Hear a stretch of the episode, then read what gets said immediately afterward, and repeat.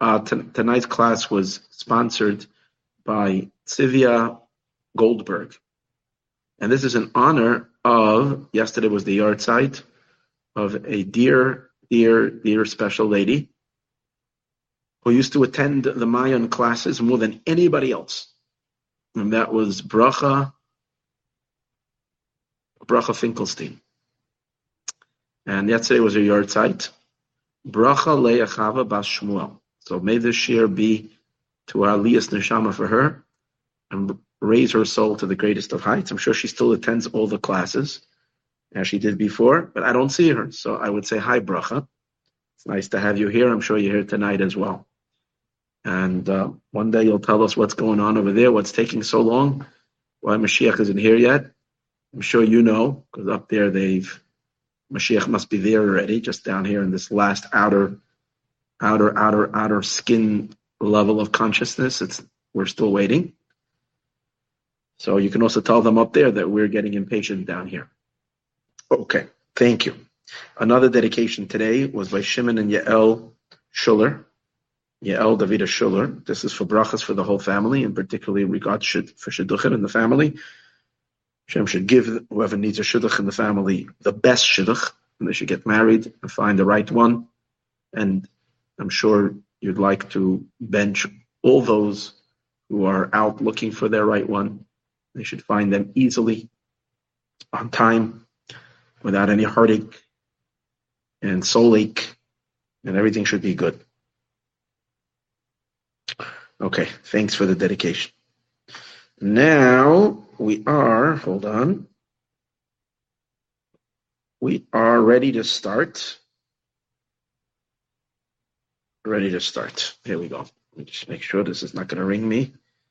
All right. Okay, so this week is Parshas Pinchas, and it's the first Shabbos that is going to be within the three weeks, even though this past Shabbos was already in the three weeks because the 17th of Tammuz is a, a, period called the three weeks. Three weeks is generally not the happiest time of the year. The time of national mourning. And the mourning is we mourn the destruction of the temple and the and the onset of the Jewish exile, which we're still waiting for its redemption, which will bring about the redemption of the entire world. That happened close to 2,000 years ago, 1950, 50 something years. I didn't count right before the class, but something like that. So that's a pretty, pretty long time. And every year, this period of time in the summer, around July and August, it's around the time that it comes out, there's a three week period, begins in Shavasa Tammuz, the 17th of Tammuz, which in our case was very good this year because it came on on Shabbos. And Shabbos, we didn't have to fast. Generally, it's a fast day. Shabbos, we didn't fast and the fast was bumped to Sunday. Yesterday was a fast day. And then um, it concludes on the 9th of Av. It's exactly a 21 day period. The 9th of Av, uh, in which we fast again, because that's the day that the temple was destroyed. You see, on the 17th of Tammuz, the city, the the the the, the, the destroyers, whether it was the Babylonians, they were the uh, they destroyed the first temple or the Romans or destroyed the second temple.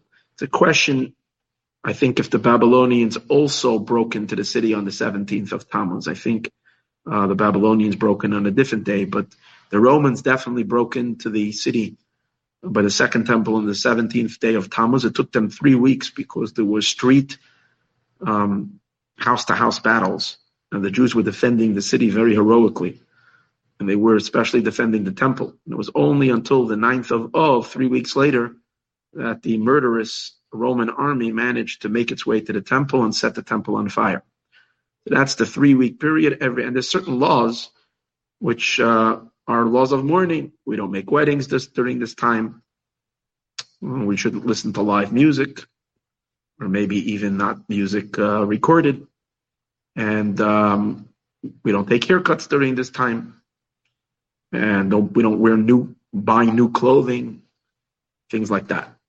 We tone down generally the joy during these three weeks, and it gets a little harsher. It like starts pretty intense, and it gets more intense the last nine days. Fine, that's the three week period. Now, the good news this year is that it started, started on Shabbos, and it included on Shabbos. Tisha B'Av is also going to be on Shabbos, and hopefully it's going to, Shabbos cancels the fast. So even the ninth of Av, which is such a severe fast, we don't fast.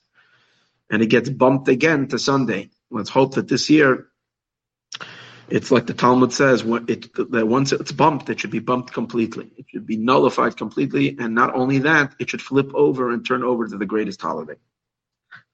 And that's what we're going to talk about in today's class. Why, what is special about this year in terms of special connection to, to the three weeks?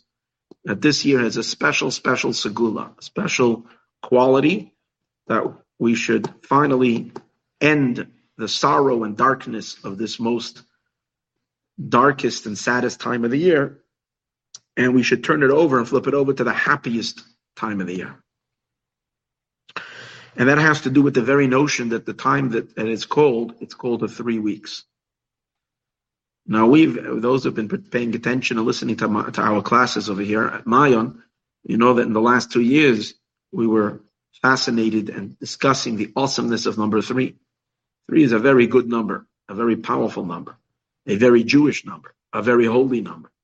And three has to do with the rectification of the entire world.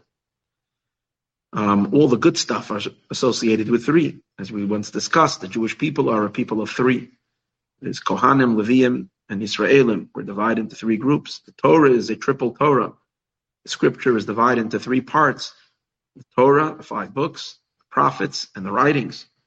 And so we went on to speak of so many other things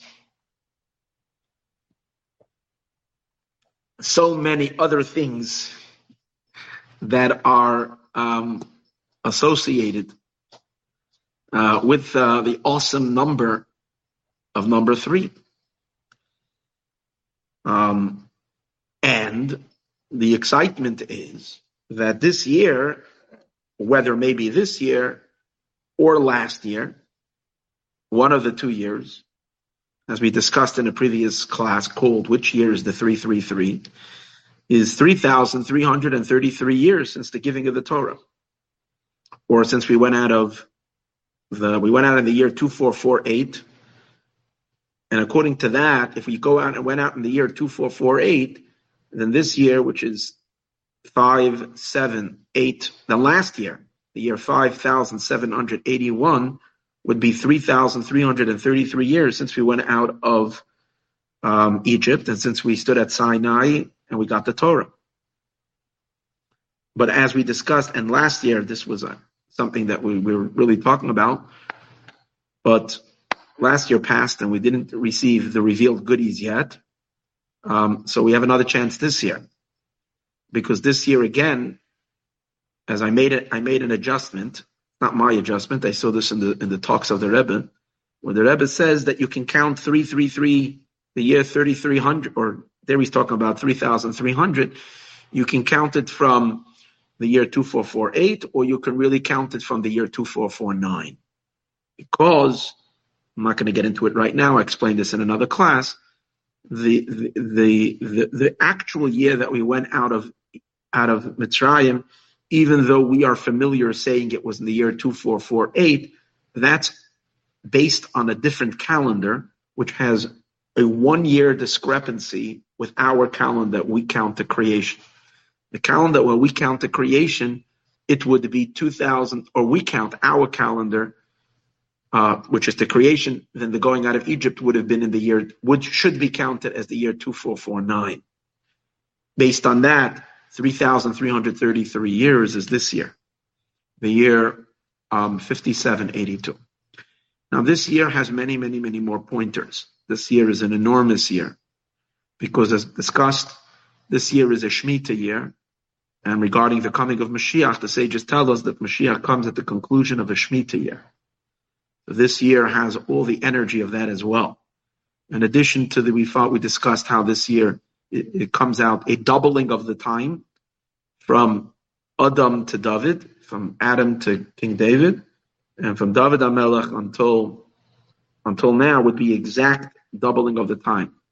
So David this that we pray that the throne of King David should be restored is most apropos this year, and it helps us to, to see that all governments in the world are laying in a, in a situation without leadership, including the government in Israel doesn't really have a legitimate government right now.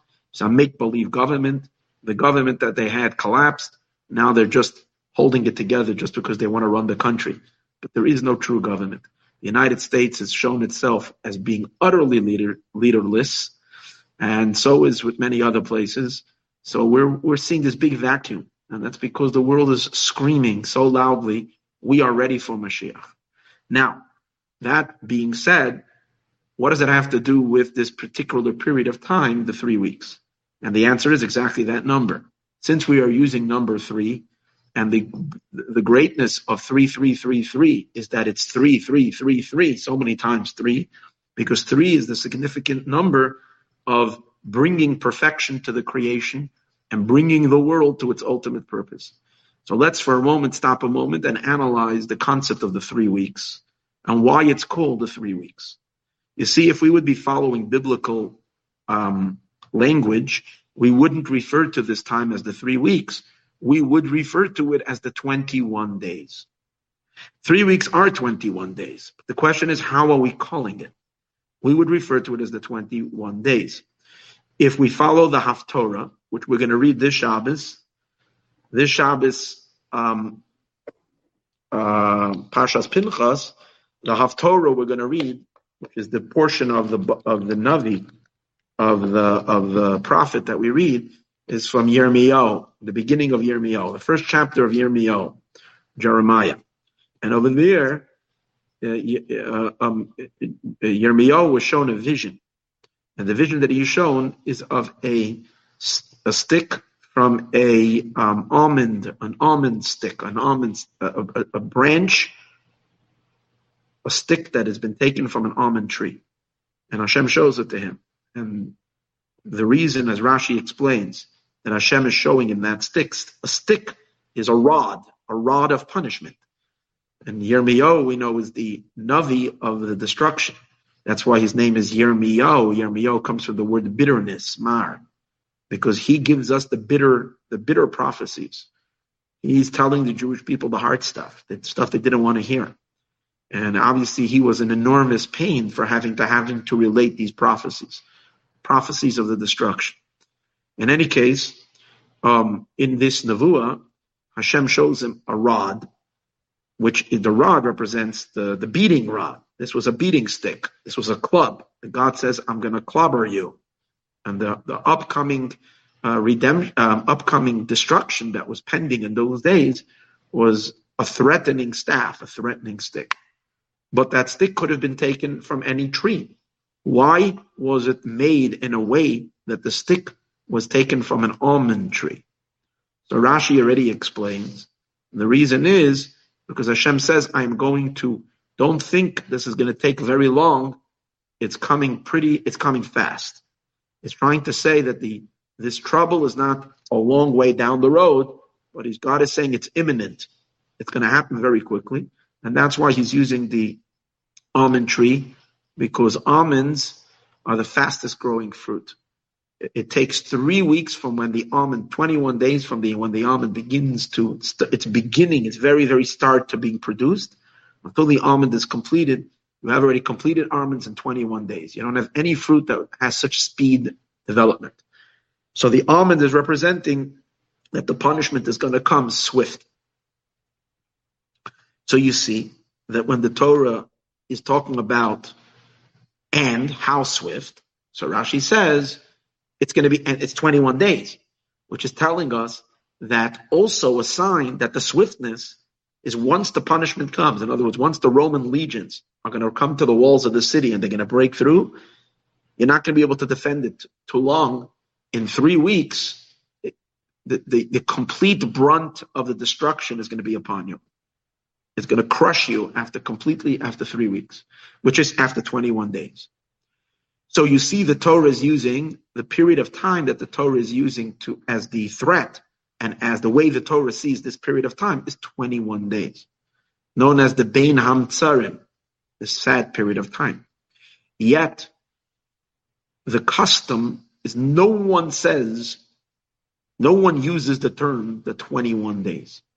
When someone says, you know, what is the halacha? Am I allowed to take a haircut in the 21 days? No one knows what they're talking about. 21 days is not 21 days is not the customary usage of this term of time. No one refers to it as the days. People refer to it just as the three weeks. So we need to understand why are we not using the Torah term and picking up, and even in halacha you see, like the Taz, and even in Torah, it brings the term three weeks on this period of time. Shalosh shavuos, three weeks. Not in Yiddish, you say the drei Wochen, the three weeks. Everybody knows when you say the drei Wochen or you say the three weeks. In in, in Jewish, uh, lit, uh, uh, you know, this talk, folk talk, and just talk, everybody knows the three weeks is referring to this gloomy period of time during the summer. So why the three weeks? Why not the days, the 21 days, which would be, see, our way of referring things are always based on Torah. In Torah, there is no mention in the early story of Torah of three weeks. It's 21 days, like as we discussed of that, um, of that staff. Why the notion of the three weeks? And the answer is because when we are looking at this time, we are seeing it not for its external shell. When we look at this period of time and we see it just for what it appears like, then it would be 21 days. 21 days would tell us a story of punishment, a, a story of, of betrayal, a story of a broken relationship, a story of a people exiled from its land, of a story of holocausts and persecutions and bloodshed and rivers of tears and oceans of tears. That's what 21 days tell us. When we hear three weeks, the message is completely different. Three weeks is a very, very uplifting message because in the by calling it number in the number three weeks, we are actually speaking about the real, real, real greatness. We're calling it number three because we're really talking about the third temple. That's why we're calling it three weeks. So when you hear the three weeks, you should hear the third temple. We also know that this redemption is the third redemption in the sense that there were three times that the Jewish people are coming to the land of, even though we had more redemptions technically, but there were three times that there was an ingathering of the exiles. One of them was from Egypt to the land of Israel. The other one was after the Babylonian and Persian exile. Jews returned to Israel the second time. And the third one is going to be the gathering of the of the of the Jewish people back to Israel from the four corners of the earth. And that is in this Geula. This Geula is called Geula Hashlishis. And the Beis HaMikdash, everybody knows it's called Beis HaMikdash Hashlishi. So we don't refer to it as 21 days. We refer to it as the three weeks. Because we want to sense and feel the number three. Because three is the powerful good number. So as much as that is felt every year, this year it has to be so much more because this year is the year of 3333. So we shouldn't feel, we shouldn't see 21 days. We should only see number three. The awesomeness of number three. We should be so excited that it's the three weeks. That we are now touching the third temple. We are touching number three. So let's understand that a little deeper. So first, a little bit of an understanding in general of this whole period of time. To understand and to appreciate. It's a dark time. It's a time of pain and suffering. Yet it's happening in God's world. So if we have a period of dark time happening in God's world, we have to st- take a moment and stop and say that since God is the backdrop of all of existence, or He is the substance of what everything is made up of, and in Him there is not one ounce of no good, because He is good. So therefore, everything that's happening within the space of God, which is all of existence, all of the universe, must be good. That's rule number one. It's a tough bullet sometimes to bite because sometimes when you're suffering and you're going through something very difficult and hard, it's hard to accept that. But that's the reality. Since, I mean, this is the ultimate truth. Since everything that happens is happening within the context of the world and the world is swallowed up in God, God is enveloping all of existence from the outside and permeating all of existence from the inside. And even more than that, he is the substance of all of existence. And he is absolute goodness. So there can only be good in existence. So then what's with all the bad stuff? That becomes a big question. What's with all, and that's why the Jewish response to every situation should be and is Gamzu Latova. This too is for the good. That's the way we should train ourselves. Gamzu Latova. This too is for the good. And as discussed once in a class, that there are two expressions to it to, to express the concept of Gamzu Latova. One is called the Avid Rachmana Latav Avid, which means everything that God does is for the good. That's what Rabbi Akiva once said when he had a whole story with his donkey and his and his lamp went out. He was he was no one wanted to let him into a house. He came to a village and they wanted to and, and, he, and there wasn't even one nice person who gave him lodging. So he ended up sleeping outside of the town and he had a donkey and he had a lamp and he had a rooster to wake him up. He would travel always with his alarm clock and then um, suddenly a wind came and blew out his lamp and and, and the donkey I think died or and, a lion or someone came and ate his rooster.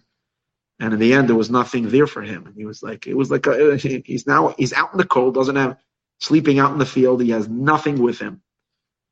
And when he and he said what did he say? He knew whatever God does is for the good. And the morning it turned out he realized that that night that whole town was ransacked by by by by by a whole group of murderous uh, mercenaries or whoever they were that came in and literally wiped out and killed everybody in that town. And had him been outside, they had they seen him out there, they would have killed him as well. And, but because he didn't have the lamp, and because he didn't have his his his, his donkey, his donkey would have brayed, would have made noise, and the rooster would have would have cockle doodle dooed, whatever it would have done, and all that would have made given him away. And now it didn't. So he said everything is good, and that's the way it was. But that's one expression. There's another expression that says Gamzu Latova. This too is good. So the Rebbe explains very interesting. The difference between these two expressions are everything is for the good means that what you are experiencing now is really not good. It just has a good purpose. So then there could be something that is not good, but it will serve a better purpose. It's for a good reason. But Gamzu Latova, this too is for the good, the emphasis that this too is for the good, is that this itself is good. Although I might not see it now, but this is good. Not just it's for a later good, but this itself is good. Which tells us regarding the exile, which includes all pain and suffering that comes and stems from what happened during this three week period. During this three week period, it opened up the door for all the suffering that the Jewish people have been through and in many ways the suffering for the rest of the world. Because as we're soon going to see, when the temple stood, there was immense blessing for all of mankind, not only for the Jewish people. From the Beis Hamikdash came blessing for the entire world. But since the Beis Hamikdash was destroyed, a lot of a lot of darkness, a lot of suffering, a lot of a lot of pain for all of the world. But yet, two levels. Number one, on a, on a sim, on, on a more on a more on a more superficial level, we will say, meaning it's true, but not the ultimate truth, that the exile is te- terrible. It's horrific. It leads to a good. And it's a type of good that you would not be able to get to without the exile. So it's a necessity, but it's an, it's a necessary horror for something that will eventually be good. But it itself is still not good. But then on a deeper level, when Mashiach will come, we will look at the exile itself and at all the suffering that we've been through and see that it was good, even though that it is utterly incomprehensible to any to any human mind today to be able to appreciate that. But a time will come when we will see that it's good not only we will see it's good, we will see it was the goodest good, if you can say. It is the highest good. And because it is so good and it is so high, it's we are having a hard time to receiving it in our containers and in our vessels. It's too intense for our vessels. It's like looking at a very, very bright light that blinds the eye. So what are you facing? Are you facing darkness? And, and what you're seeing is darkness. But are you really seeing darkness? No, you're seeing light. But because the light is so intense and your eyes can't handle it, that's why it's dark. So what we are experiencing in the last 2000 years is the greatest brightness and the greatest light. It's just that at the current time, we don't have the refinement and the purification of the vessels to be able to experience its goodness and its blessing. It's amazing that Tzemach Tzedek, was the third Chabad Rebbe, explains, you know, there is, everybody knows the peak of the darkness of the three weeks is on Tisha B'Av. Primarily, when do we feel it the most? What is the hardest moment? It's like Tisha B'Av at night. It's like the beginning of Tisha B'Av. I, I, I said it uh, many times that I, I don't know why. I, like those, it's like that an hour, like that as that hour comes in, I, I, I get like literally, I get, I get, I feel so yucky. I can't, I, I can't stand it. It's that like as Tisha B'Av sets in for that first half an hour, it's like it makes me literally sick. Uh, and last year I said I'm not, I, I, am rejecting. I'm not feeling that anymore, and I didn't. I just was able to let go. I said, done, done, no more. In any case, um, so what we do is we, we sit down on the floor on Tisha B'av, and we say Eicha. We do the the uh, what is it called? Lamentations of of uh, and we read it, and it's a very so- sad song tune. And we're we're basically crying. All the all of Israel across the entire world sits on the floor and cries for all this for all the darkness in the world. And the first one of, one of those verses over there at the beginning is Kol Roid Feha, all of her pursuers, Hisiguha, have have reached her Tzadim between the boundaries, in the narrows between the two walls. This is the third verse in Eicha, uh, in Lamentations. What does that mean? So the simple meaning is that whoever wanted to harm the Jewish people throughout all of history, as they pursued us and pursued us, when did they finally catch up and were able to stick their swords in? When was that? It was during this period of time. And that is sadly a very sad truth. The first temple was destroyed during that period of time. Bein Amtzara means between the narrows, when we were caught between the two walls. So this is a uh, allegory for the for the for these two days, the 17th of Tammuz and the the Tisha B'av. It's when the Jewish people went through a narrow constraint. So it's like if you're chasing someone and they have an open area, they can run in all directions.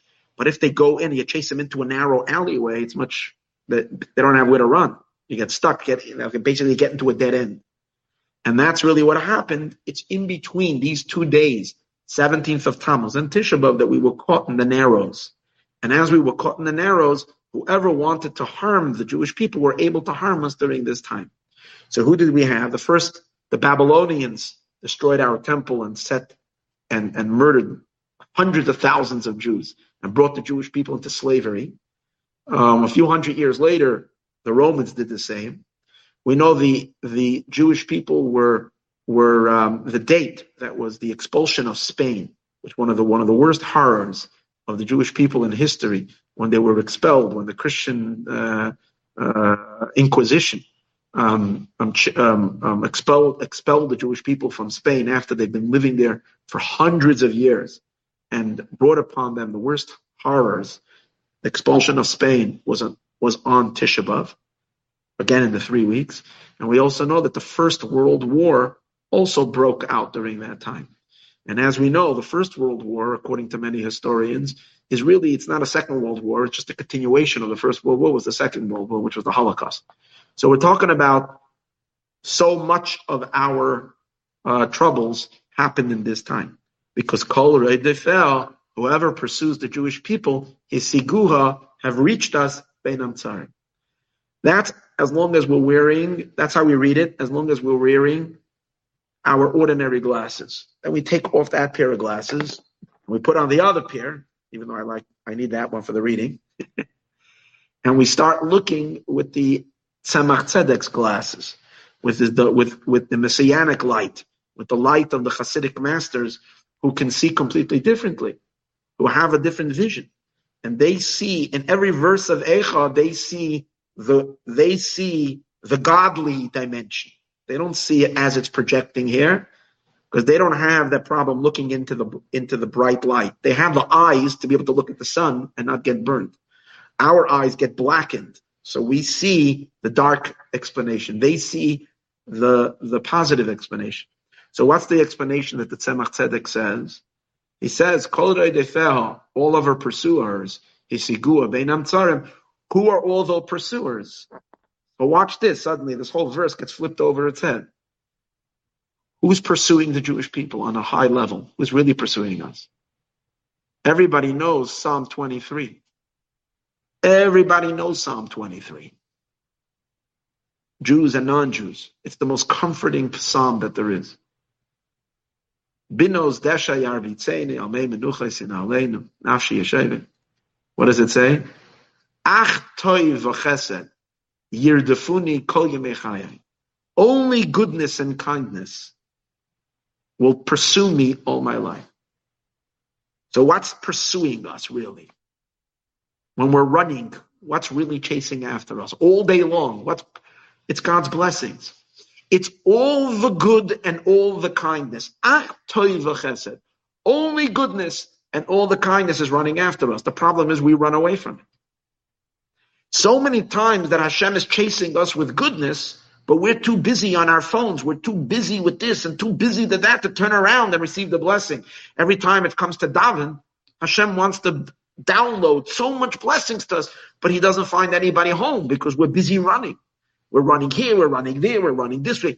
So it's all running after us and it can't catch up with us. Oh, the Tzemach Tzedek says, but in the three weeks we slow down. and then, all the real goodness, all the good and kindness, Hisiguha have finally caught up with the Jewish people, Bein Hamtzarim, when they're in between the, the straits, the straits, the narrow straits. So what's really, really, really happening is an infinite goodness. As we're soon going to see how that works. How does that work with the simple meaning? But that's really what's roidfel, that's really what's chasing us. It's a higher goodness. And let's go better. Let's take maybe the Tzemach Tzedek doesn't emphasize that, but kol, kol all goodness. The word kol refers to like the whole Gan Eden, it says. Um, it says, God says in, in, Deuteronomy, in the Devarim, in the end, the Pashas Ki Savo, because you did not uh, serve God um, with joyful heart, with a gladness of heart, Meroiv Koil from the much kol, from the much good, Meroiv Koil from more than the abundance of everything. So in the word kol, it's referring to all, literally, all the goodness that exists. And all of that is pursuing us. Bein Hamtzarim. And the Tzemach Tzedek actually says, Bein Hamtzarim, which means the straits. What is the real inner meaning of Bein Hamtzarim? Why is all the goodness coming to us at that time? Because there is a level that is very, very, very high. And that level is called Min HaMeitzar Karasi Kah. Everybody's familiar with that verse.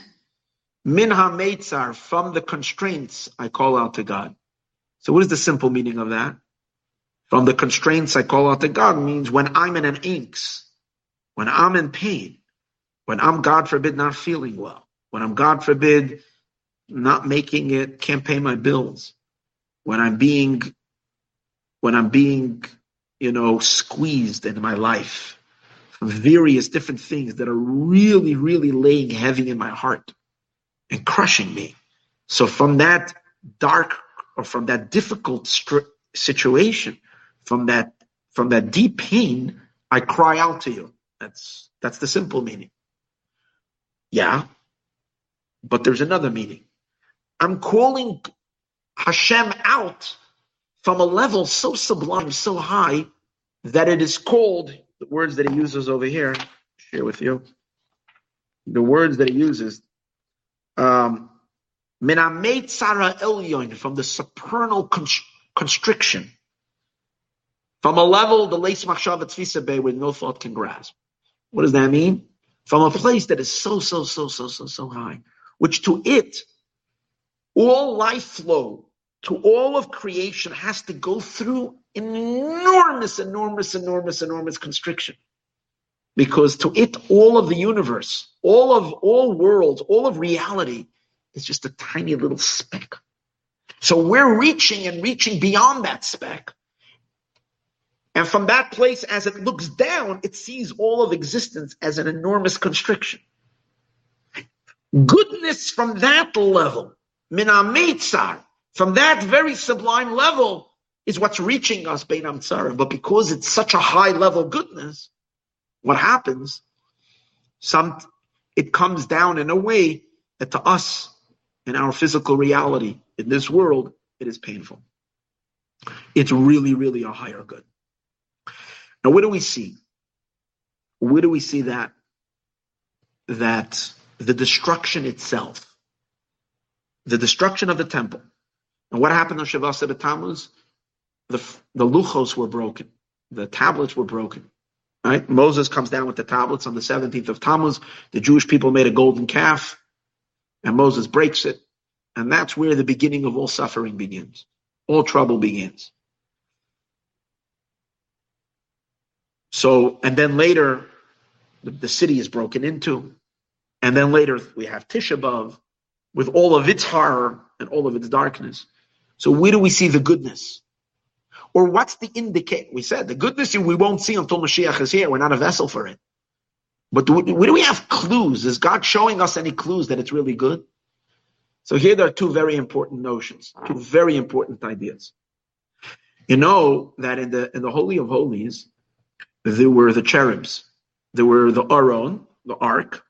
On top of the ark, there was a cover of the ark called the Paroches, and the Kapores, which is the cover, a golden like slab of gold, a rectangle thick piece of gold, and on top of that were these two childlike bird-like uh, beings. It was a face of a human and an and and the and the body was like a bird with wings.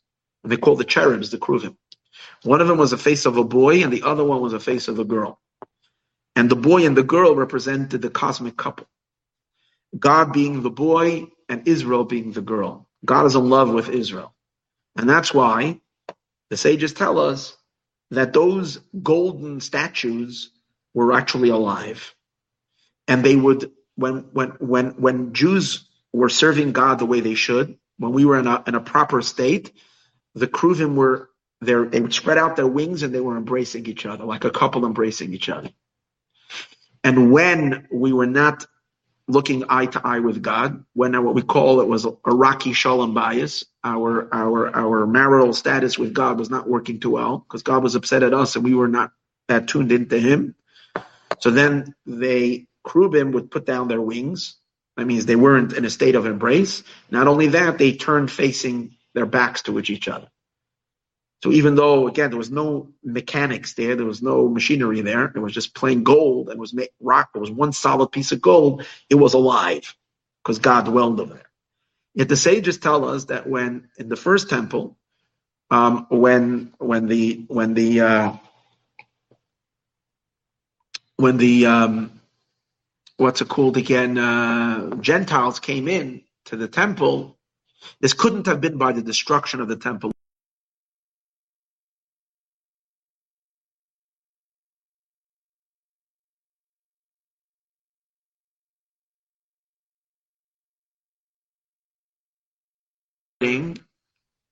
regarding what happened to the ark. If the ark was taken away or the ark was not taken away. According to one opinion, the ark was taken by the Babylonians. So this will follow that opinion, because if you say that the ark was already hidden 30, 40 years before, um, they knew already prophecies. They didn't want, God forbid, the ark to fall into foreign hands. They went and they hid the ark somewhere in a tunnel in the Temple Mount. That's the more accepted um, opinion. But the Talmud does say a story that sometime when the Gentiles came in to the to the into the um, into the Holy of Holies, they saw the the cherubs were embracing each other. And to them, basically, they saw this as some type of a worship that Jews are worshiping some kind of a sexual type of a thing. And because of that, they said this is this is what the Jews are all into. We thought that they are a refined people into higher things, and this is their their. So everybody asks the question. I mean, if the Gentiles are coming in, it's because it was a, it was a time that Jews were not doing what we should be doing, and God allowed this to happen. So why was it that the cherub, that the Kruvim were hugging each other? Or if we're saying that this was the moment of the destruction of the temple, then Hashem was so angry at us so this should have been in a moment where there definitely would have found them, you know, separated from each other. But the fact that the Kruvim were in an embrace is an indication that at the very moment of the destruction was the deepest moment of love. It wasn't, God forbid, an angry moment. It was a very deep moment. There's another proof that this was a very deep moment. The sages tell us the famous story that on Tisha B'Av, at the very moment when the temple was destroyed, Mashiach is born. Talmud, the, the, the, the sages tell a story that of a cow. I told the story many times. I don't really have that much time. Uh, that there was someone plowing his cow far away in the northern part of Israel, and and his cow made a sudden weird noise. And the, an Arab was walking by. I guess he was some kind of a special Arab, and he told the, the Jew, "You know why your cow made that weird sound? Because at this moment, your the temple was destroyed. And therefore you can undo your plow because you guys are not going to be staying here now. You're going to the exile. So stop plowing the earth because what's the plowing? Plowing is to make it fertile for the future. You guys are going to exile. It's not staying. That's what he told him. And then suddenly, like a minute later or two minutes later, the cow made this other, second time, a weird sound. And he said, you know what, Jew, harness, put back on the harness. He said, why? Because because Mashiach was born. And then the Talmud says a whole story of what happened with Mashiach. But this is this is is a midrash. It talks about this Mashiach being born at the moment the temple was destroyed. So Mashiach being born is indication that it's a very very high moment. It's a very powerful moment. It's a moment of great love.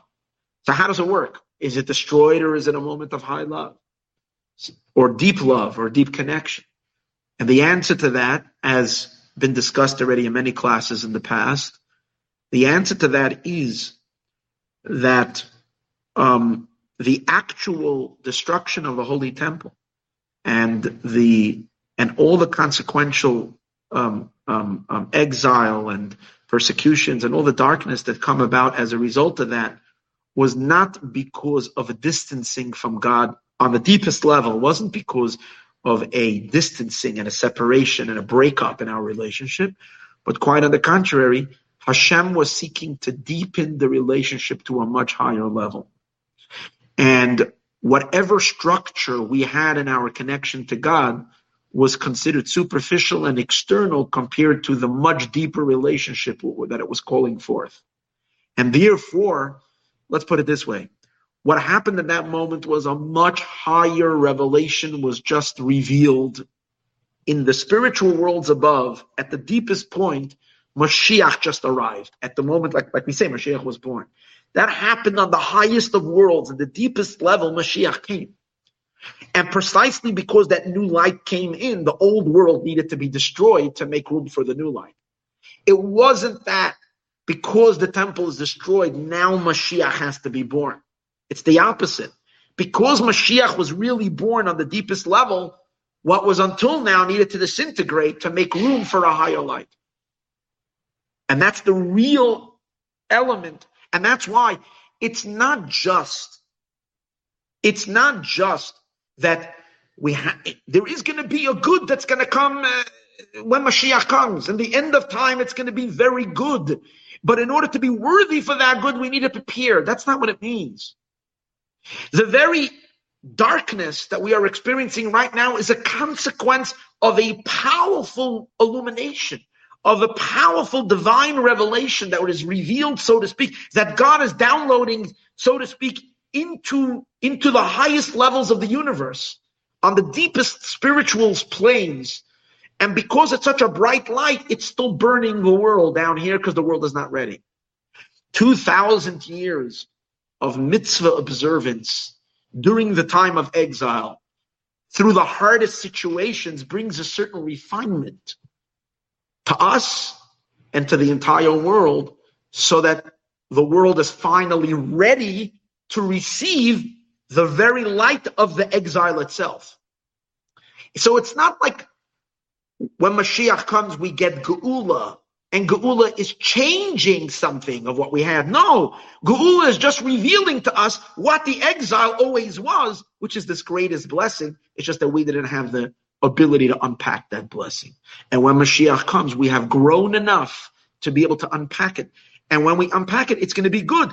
And it's going to be such a good, not somewhere up ethereal. It's going to be a good that even our physical bodies will be able to handle. And therefore, it will bring all healing in the physical plane as well.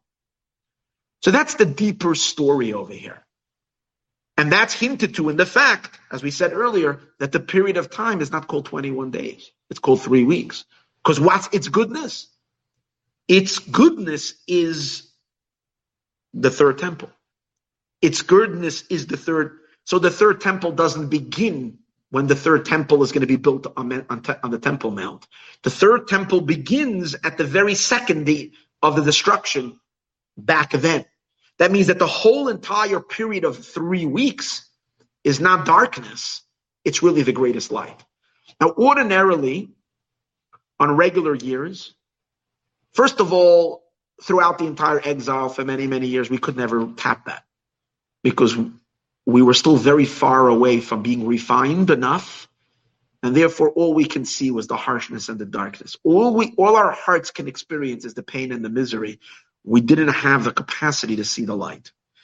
As we're inching, inching, inching, inching closer and closer and closer, especially now since we've already reached the entranceway of the redemption, like the Rebbe has said, that we are now already at the doorway, at the at the threshold of Yemos HaMashiach, so now we can redefine the three weeks and see the three weeks not as a curse, but, but as a great blessing. Now to add to that and make it even more accessible, this year it's so much more accessible because the three weeks started on Shabbos.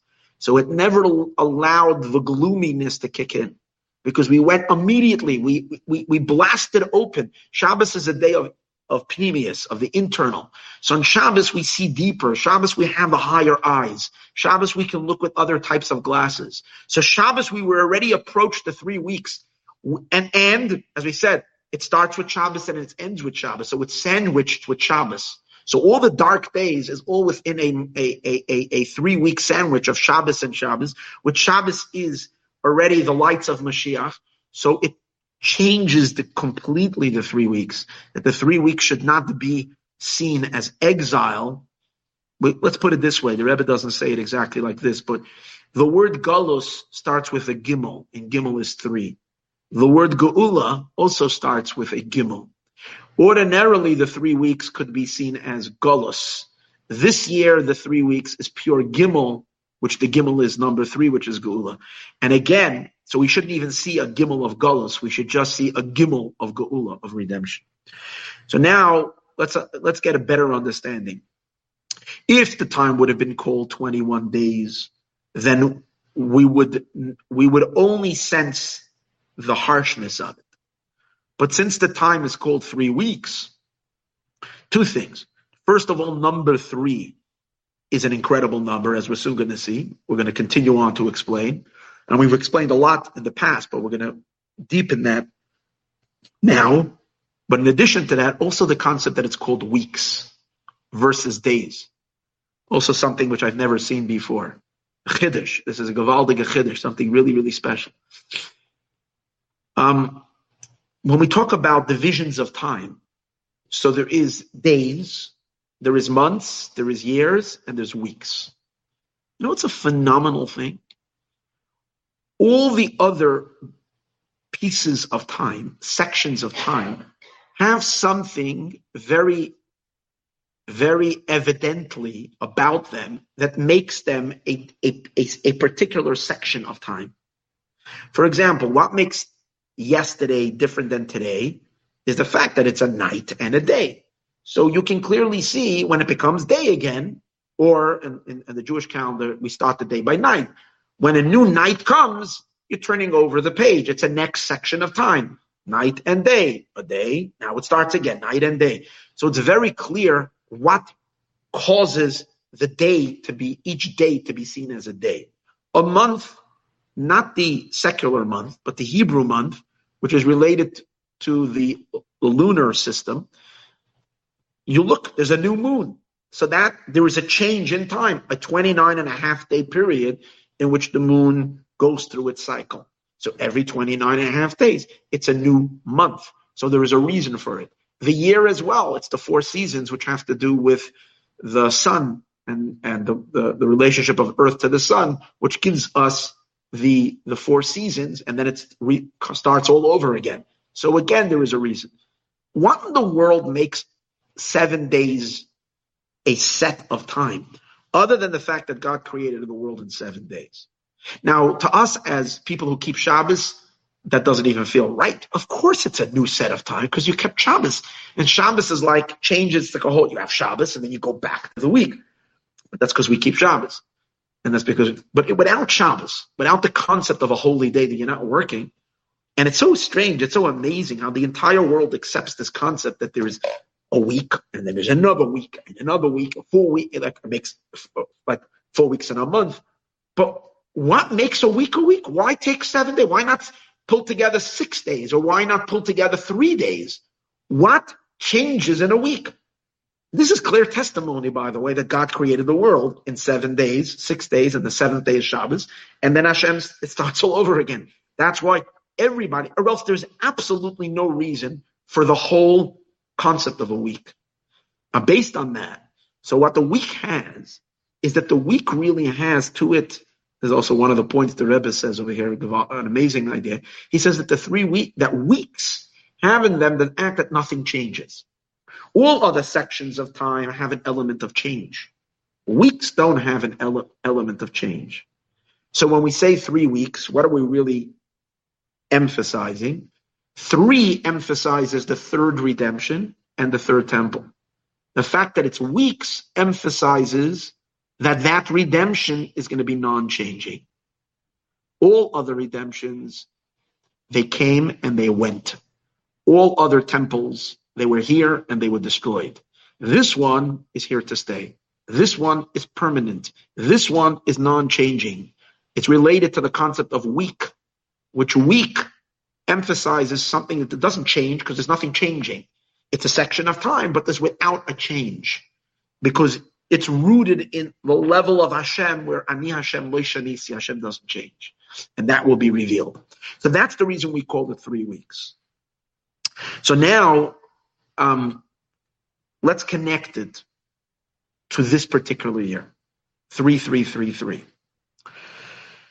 You see, in general, the reason the three weeks come out right after Shavuot.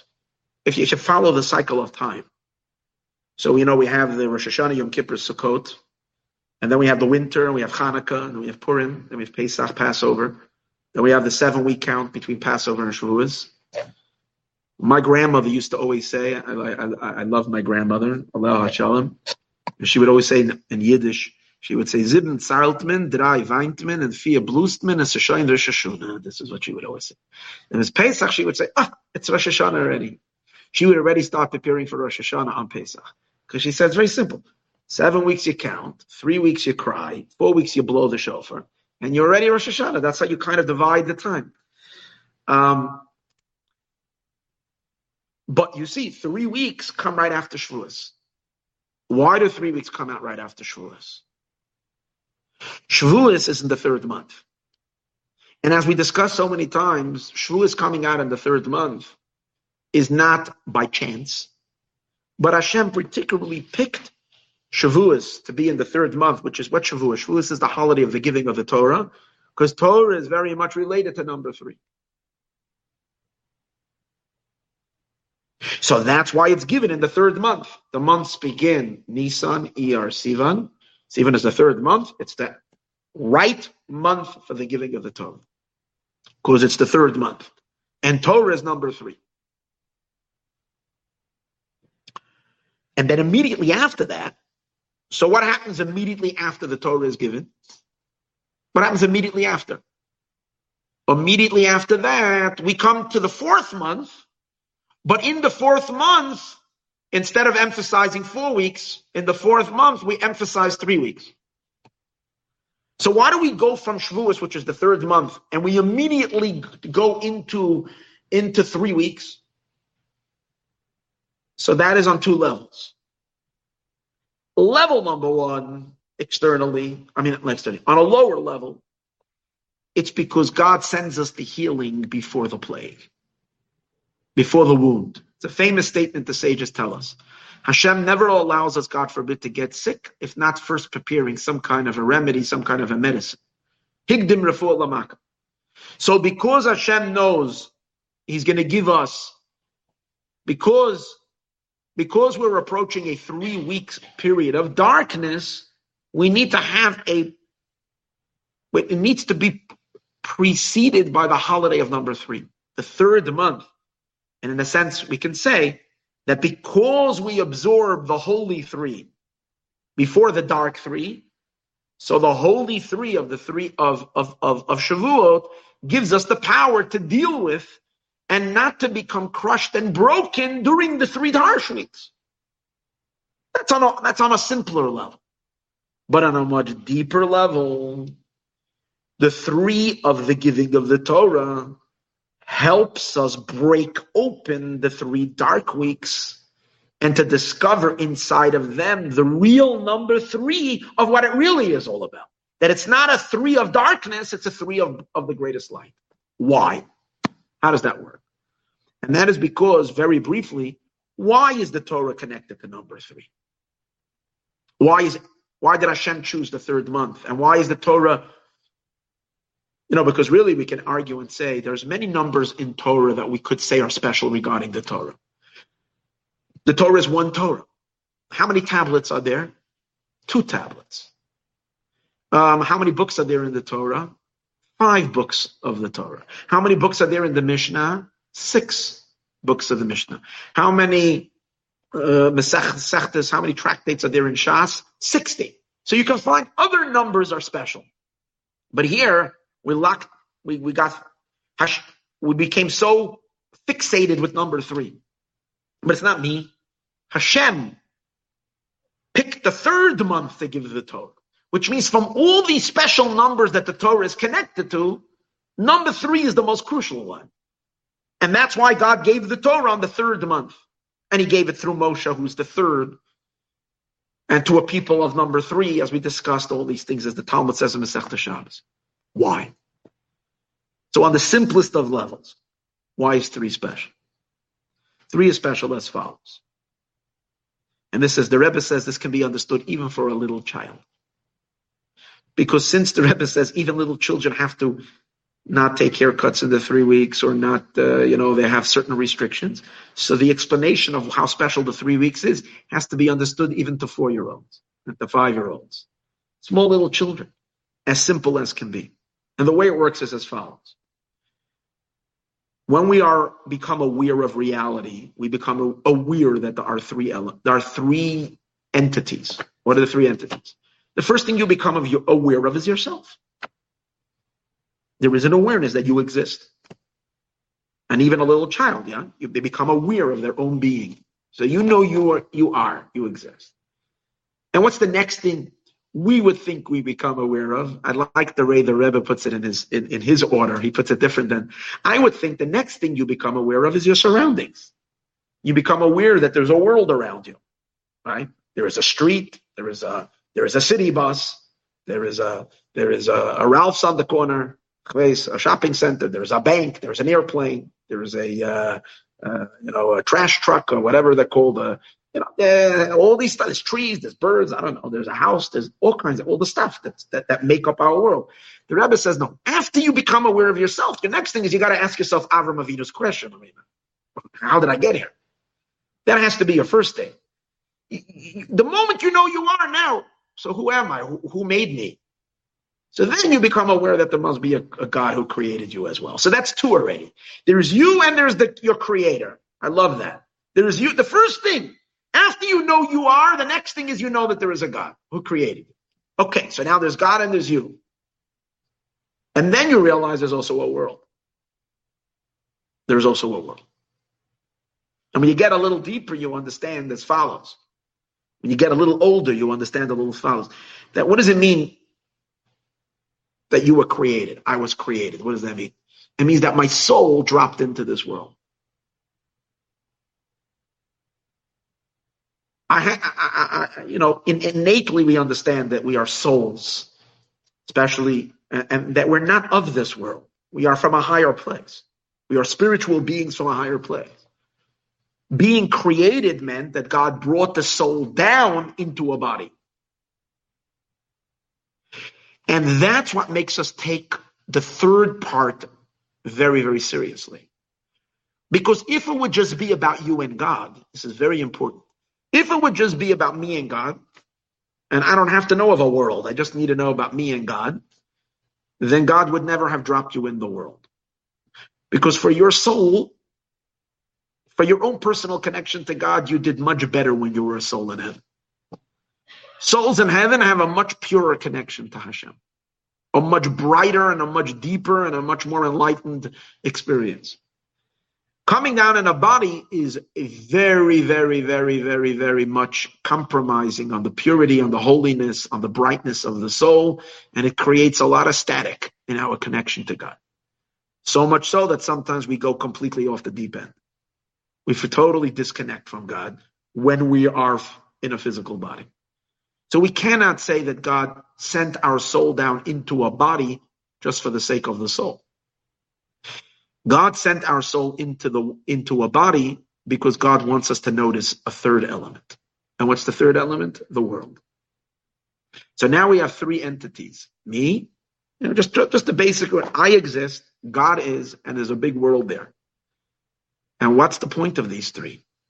The point of this three is that the human being should serve as the bridge that should bridge the world with God, and all three should unify as one.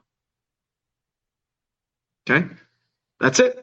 There is a world, there is Hashem, but the world and Hashem are distant from each other.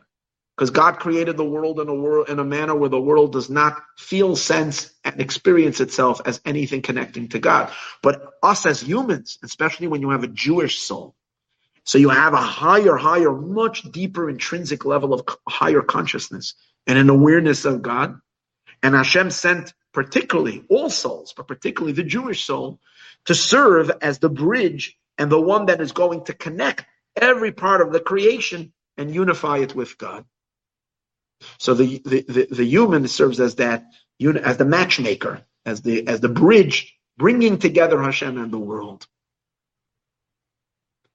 And that's what three, the number three signifies. Because what's the number three?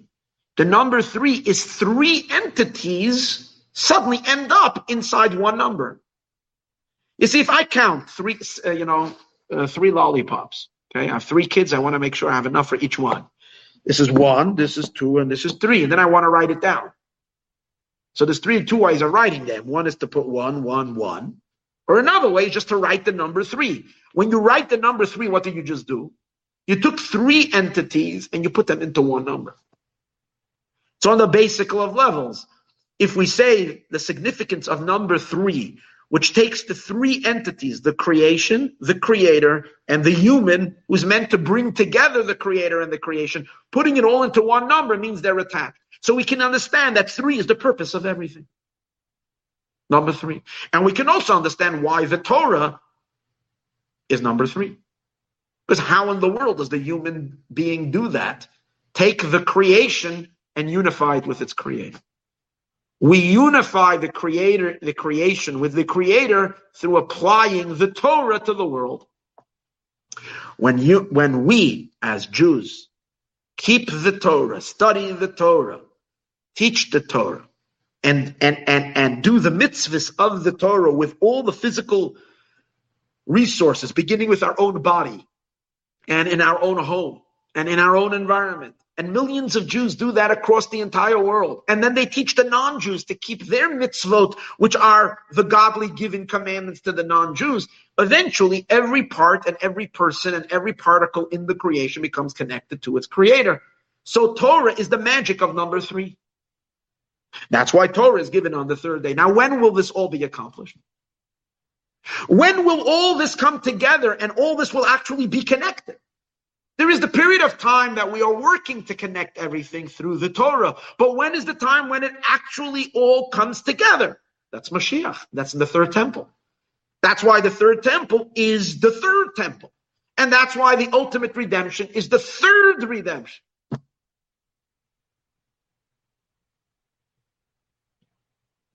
And that also explains the three weeks. Because although we got the Torah on the third month, back then, but the first time we got, and we had a temple back then, we had a first temple and we had a second temple. We had a first base, second base, and English. Those temples and the, and the, and and those revelations that we had in the past which brought about exodus from Egypt and which brought which brought us back, which stood, which was with us during the second temple. All these revelations didn't accomplish what number three needs to accomplish. Because it didn't really embrace the world completely. It didn't pick up the world completely. A lot of godly light was shining in the world, but it wasn't really attaching itself to the world.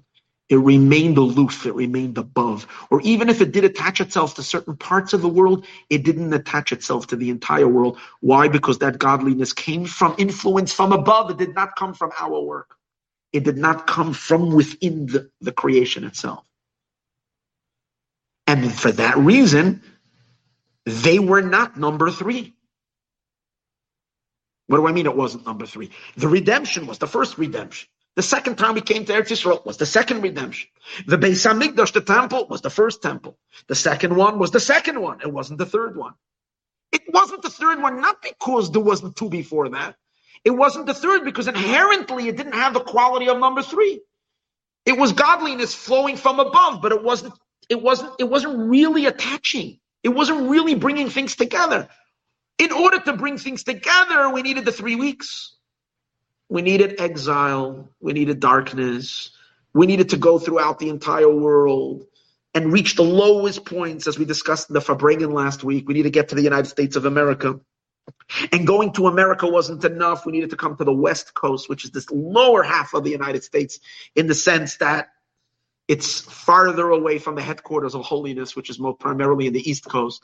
We had to go to the bottom, bottom, bottom, bottom, bottom, bottom, bottom, and from the bottom, bottom, bottom, lift the world up so that the lowest points are connected to the highest. That's the ultimate matchmaker of number three. It's touching everywhere and everything and bringing, bringing wherever there is and is into its connection to the other entity, which is Hashem. And who does it? We through Torah and mitzvahs. So now we understand the significance of the three weeks, that its entire identity is to bring about the magic of number three, the unity of number three, which is the third redemption and the third Beis Hamikdash, and ultimate everlasting unity between God and the world. So how cool is it that we are now celebrating the three weeks in the year 3,333 years since the Torah was given? I think this is so madly cool. Cool. This is so off the charts cool. It's incredible. It is so like unbelievable. And we should be so excited. We should run and tell everybody that this is like, it's crazy. This is it. This is it. Meaning to say, I'm, I, I don't know. I, I'm not predicting Mashiach coming today. I wait for him to come today, tomorrow. But in terms of fundamental concept, everything is ready. It is so ripe. And if Mashiach doesn't come today, it's it's uh, I don't want to say, but a failure on their end up there, not down here. We finished. We're completed. Everything is done. The world has reached its complete perfection. The time. Of course, we don't see it yet. We don't see how everything in this world is so godly and everything is so perfect, but that's that's an outer clip, an outer shell, which is going to crumble in a second. once the truth reveals, it's all going to come come crashing out because there's nothing to it. It's empty. It's a pinata. The, the, the, the impurity that's left in the world is just a paper, a paper thing. Nothing of substance, nothing of truth.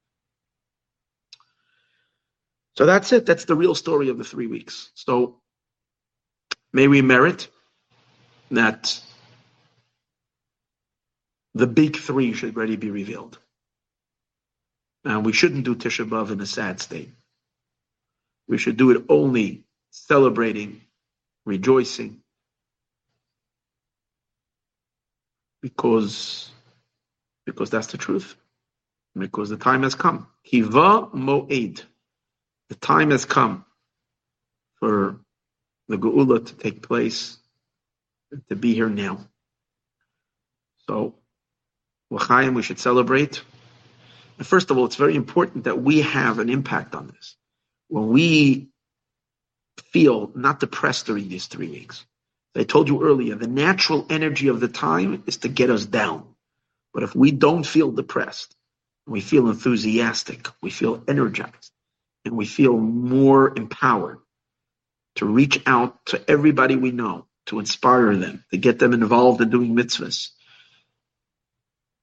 Um, and, and we have to tell our bodies as well. That's the whole point that we're talking about over here. The soul has to communicate to the body. The body needs to know that it is not a foreigner to, to the relationship. It's not like my soul is holy, but my body is mundane. No, my physical body and every aspect of my physical body, even the most mundane earthiness of my physical life, is connected to God. And even and, and it has no other reality other than here to facilitate and be a home for Hashem and be a, a, a vessel for God, because God wants the physical. And from my body, it's true about all of my possessions that everything in, in, in, in my in my home, everything that every object I own, everything that you you you come into the a person's environment and you're reminded of holiness. And the holiness is not only when you're, you know, speaking to the person living in the home, but the holiness is etched in the walls. By what? By seeing a physical environment, paintings in the wall that's on the wall that reflect holy things.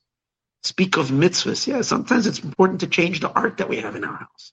Instead of it representing who knows what, it should represent something spiritual and godly.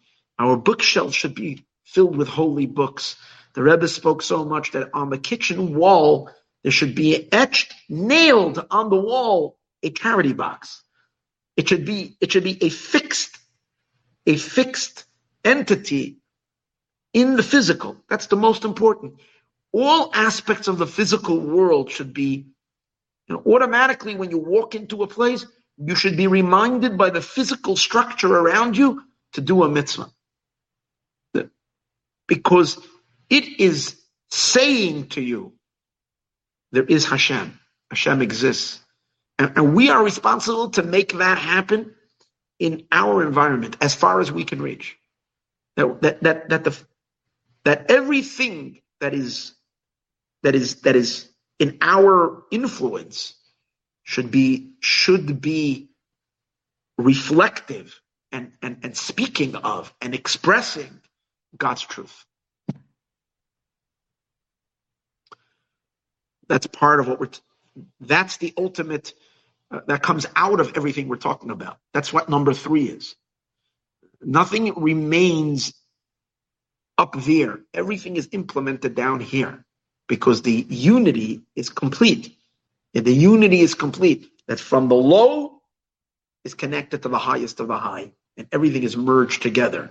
So it creates the ultimate fusion of the infinite and the finite, of the creation and the creator, of God and the world and all of us. So, and that is the three weeks. And we get to see this now. L'chaim.